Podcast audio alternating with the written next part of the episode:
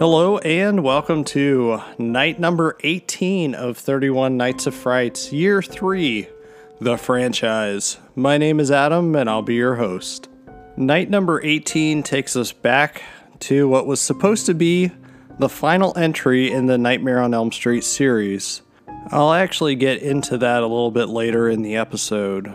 I think we should actually go ahead and get this one kicked off. Starring Robert Englund, Lisa Zane, and Yaphet Kotto. This is the 1991 Rachel Talalay directed Freddy's Dead The Final Nightmare. With this entry in the Nightmare on Elm Street series, it looks like Freddy Krueger has fulfilled his goal of killing all of the children in Springwood. This leaves Springwood as a virtual ghost town, and it looks like everybody else who was there in Springwood has moved away. Some of the residents who actually had children there, I guess, have stayed, and the town is just simply dying off. So it has almost like a apocalyptic type of feel to it. And it's interesting that they went this route because it almost reminds me of the film Phantasm 2 in a way, with the way the towns were deserted because the tall man annihilated them. This is a similar idea where Freddy Krueger simply killed the entire town of Springwood in his revenge. Outside of Springwood, there is a mental institution and it has a new patient, a guy who is troubled by nightmares of Freddy Krueger. It doesn't exactly gel with the idea of the story that it seems like if you move out of Springwood, then Freddy's not going to come after you. However, this John Doe is haunted by these Freddy nightmares, and it leads him almost in a portal to where he needs to go.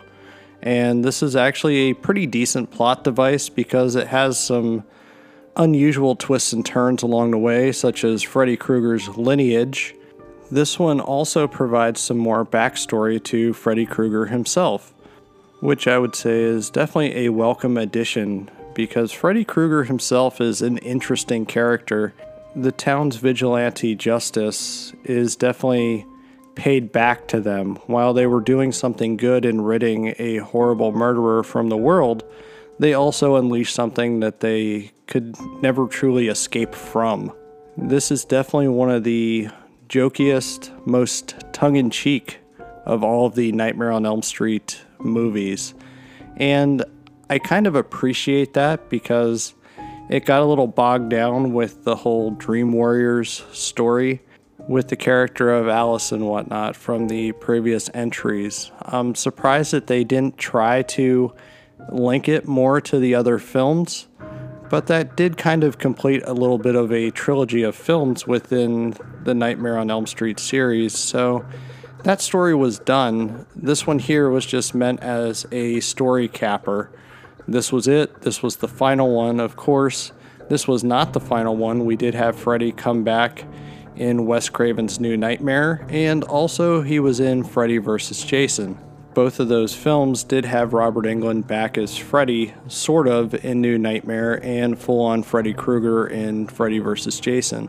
Those are more or less side stories, so this really is it as far as the original series.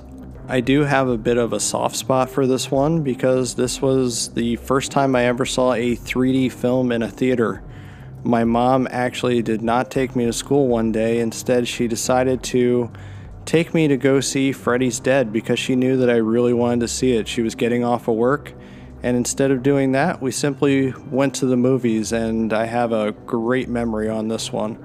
So, with that, I am a little bit soft on this film, and I truly feel like the film's harshest critics are kind of missing the point with this one. They kind of wanted to have an all out fun Freddy film, and I think in a lot of ways they succeeded. The films themselves were teetering dangerously close to parody as it was, and well, this one went full on comedic. But while it went that comedic route, it has the advantage of being a little bit of a darker story. So I appreciate the mix here. The good thing is, this one did not break tradition. It still opens with a dream sequence, and I think the dream sequence is used to great effect. I think it's actually a lot of fun, even with its Wizard of Oz reference. We have Freddy as the Wicked Witch. I heard some people criticize this part, but I think it's a lot of fun. It fits the nature of Freddy Krueger himself that he can be anyone and anything. And I just really like that Wizard of Oz nod there at the beginning. The opening of A Dream Within a Dream was a definite cool idea that they had. I think personally, I think it's very effective as far as trying to set the tone of the film. That this is going to be a little bit of a slightly trippier movie than the others. I feel it just really preps us for the type of movie that we're going to receive with this one. The movie itself has a definite off kilter feel as far as the various residents still in Springwood. We actually get a Roseanne and Tom Arnold cameo here. I honestly enjoy it because they actually drop a reference to one of my favorite series of all time. That's Twin Peaks. With one of the characters feeling like they're in Twin Peaks, it's kind of funny with the reference there. It's one of numerous 90s references, even though this is actually supposed to take place, I believe, 10 years later than the last entry. So we're looking at a 1999 year 2000, I believe. So, as much as it's trying to be forward thinking, it's still stuck in the 90s, which, in my opinion, is a great thing. I actually still have fond memories of the 90s, just like I have fond memories of the 80s the soundtrack itself should give it away that this is a franchise that went from the 80s through the 90s to the early 90s, and we have kind of a grunge like soundtrack to the whole thing. I myself, again, am perfectly fine with that. I think the Goo Goo Dolls are on the soundtrack more than any other band, and it's important to keep in mind that this was the Goo Goo Dolls from the early 90s, not the ballady Goo Goo Dolls, because they did start off as an actual rock and grunge band and were a part of that whole music revolution of the early 90s. So I really feel like this movie captures the 90s pretty well, even though it was just in the early part of the 90s. With the way the film is actually designed from the set designing standpoint, we really do feel like this is a deserted Springwood. It never once feels like a part of a different franchise, but it is interesting to actually see how the franchise changed from being in the 80s through the early 90s. It works to its benefit, in my opinion. I honestly would like to see more films. Obviously, I can't, but I would have liked to have seen more films from a Nightmare on Elm Street and how they would have looked in the 90s. Of course, we did get Wes Craven's New Nightmare, and I will be talking about that on a different night. There's some very inventive kills with this one. Freddy actually kills a very young Breckin Meyer. He actually kills him with a Nintendo system, with Freddy proclaiming, Now you're playing with power. Of course, that is a former Nintendo tagline, it's a pretty funny scene. I think it's done well. The other death that I really liked in this one was with Carlos, who cannot hear without his hearing aids. I would imagine he has some severe limited hearing abilities, but the idea that he cannot hear without his hearing aid is used to great effect here. When he doesn't have his hearing aid, it shows the scene through Carlos's eyes or his ears here and the idea that if he can't hear, you can't hear, it's definitely done well with providing us one of Freddy's more brutal kills. I know people did find the scene funny. I think this is actually one of the deaths that is not very humorous at all. There are a lot of Looney Tunes inspired antics, or at least I would say that they're Looney Tunes inspired. They're very tongue in cheek, as is most of the film. This one reminds us of the Freddy from the past films, of the darker Freddy. And for a final outing of Freddy Krueger, or what was thought to be a final outing of Freddy Krueger at the time, Robert Englund is really hamming it up. Robert Englund obviously is having the time of his life.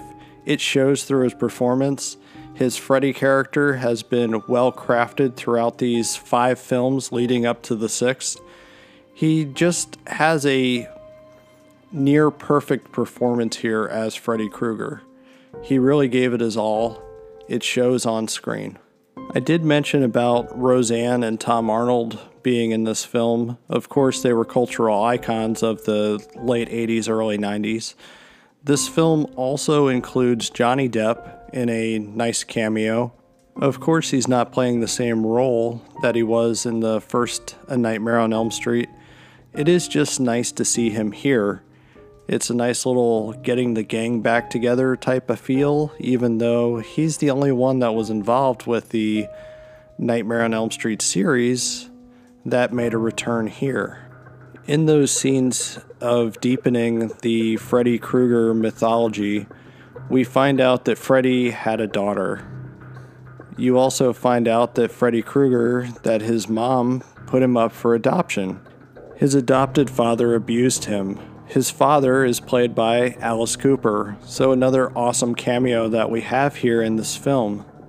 Those scenes where Freddy is getting abused by his father, and also where Freddy Krueger actually kills his daughter's mother, it's supposed to, I guess, make Freddy Krueger a fallen character. Like maybe there was supposed to be some good in him at some point, but he was more or less born from evil and active violence, and violence seemed to follow him his entire life. So it's weird because he says that he really tried to not be a bad person, but yet it was just something that happened. I don't know if I completely 100% buy that because I feel like he's more or less making excuses for his actions, and there's no real excuse for what he did. There is definitely no question of a nurture versus nature argument here, as there's elements of both. Freddy Krueger is simply a monster, and that's appropriate, as that's what he should be. Of course, 10 minutes of this film are done in 3D. I believe it's around 10 minutes. I wish New Line Cinema would have actually proceeded to release this as a 3D version. Maybe convert it so that we can watch it on 3D TVs for those of us that still own them, because I do. It just would have been nice to actually see the movie the way it was intended to be seen. We have that 3D, of course, it was the horrible red and blue 3D, but when I was a kid watching it in theaters, I thought it was one of the coolest things ever. The 3D scenes do not age very well in a 2D viewing. I say that because we have knives getting thrown at the, well, slashed at the camera and stuff like that, and it just looks like a poorly directed scene, even though it's supposed to be a 3D scene. So you kind of have to keep that in mind when you watch the movie. The Twin Peaks reference that they had earlier kind of makes sense a little bit later because when our character of Maggie goes into Freddy's brain, more or less, when she goes in there, she puts on the 3D glasses, and the psychiatrist known as Doc, played by Yaphet Kotto, who you may know from Alien, well, he actually uses 3D glasses as a tool and it reminded me a lot of Dr. Jacoby from Twin Peaks. I don't know whether this reference was intentional or unintentional, but it definitely stands out as far as being a Twin Peaks reference. Considering they simply name dropped Twin Peaks earlier in the film, I really don't think that this was a coincidence. I personally really like the 3D stuff. Sadly, even though I turned on my 3D setting on my TV and watched it with 3D glasses at that moment, it didn't really do much. The stuff is very cool looking. It allows the special effects guys to make some cool creations. I don't know if I'm 100% on board with the things that allowed Freddy to come back from the dead, the dream demons. It's a bit on the cheesy side, however, for the Nightmare on Elm Street series as a whole, I guess it works. I just think it's kind of funny that they're little head things swimming around. With the way they looked, it reminded me of something from Stuart Gordon's From Beyond film. If you haven't seen that, I definitely recommend you check that one out.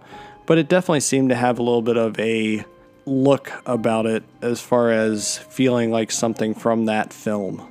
The worst part of this film is that it actually does the same idea as the first movie, and again, I'm assuming it's an intentional moment. That's where they pull Freddy out of the dream world and into our own, where he can actually be killed.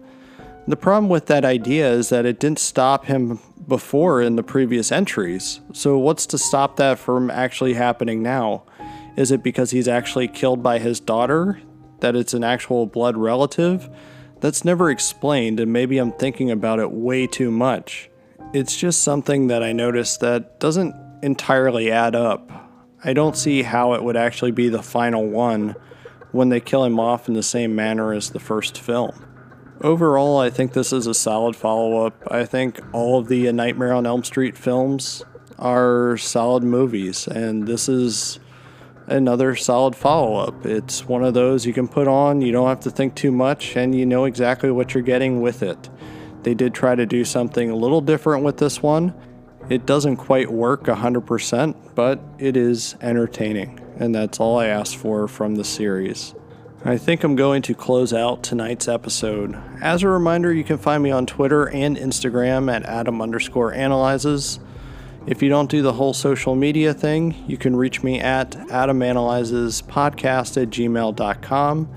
If you need to catch up on past episodes, you can do so at adamanalyzes.com. If you do have a free moment, I would greatly appreciate it if you could leave a five star rating at the podcast listening platform of your choice. It'll allow me to reach new listeners and continue making new episodes. Plus, I simply love those digital hugs.